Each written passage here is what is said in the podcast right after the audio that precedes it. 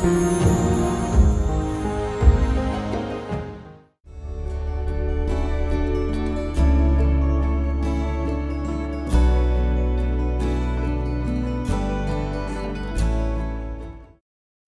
को जानने के लिए पुद्गल रूपी शरीर की आवश्यकता है ना?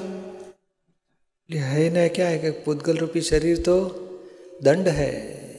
और वो कायम के लिए ज़रूरत नहीं है। ये तो कर्मों का हिसाब पूरा करना है। एक बार आत्मा जान लिया बाद में धीरे धीरे आत्मा पुद्गल नया बांधेगा नहीं पुराना फल देके खत्म होते जाएगा। और लास्ट में तो पुद्गल बिना ही आत्मा सिद्ध क्षेत्र में रहता है। तो और केवल ज्ञान के बाद भी पुद्गल तो पुद्गल से कंप्लीट नो टच ऐसे खुद रहता है। तो वो ऐसा कोई विशेष शरीर की आवश्यकता होती है? मनुष्य नहीं, नहीं, नहीं नहीं यही शरीर। मगर देखो दादाजी को अपने जैसे ही थे।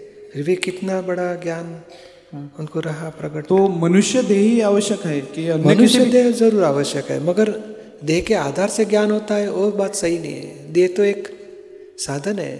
जैसे एक आदमी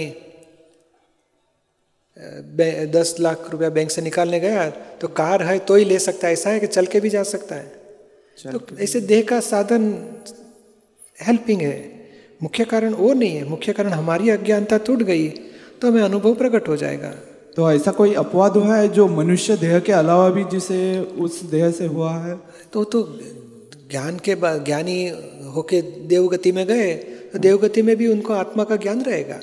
पर आत्मा का ज्ञान देवगति में प्रकट नहीं होता है मनुष्य में ही हो सकता है। चार गति दूसरी तीन गतियाँ है वो कर्म फल भुगतने की गति है।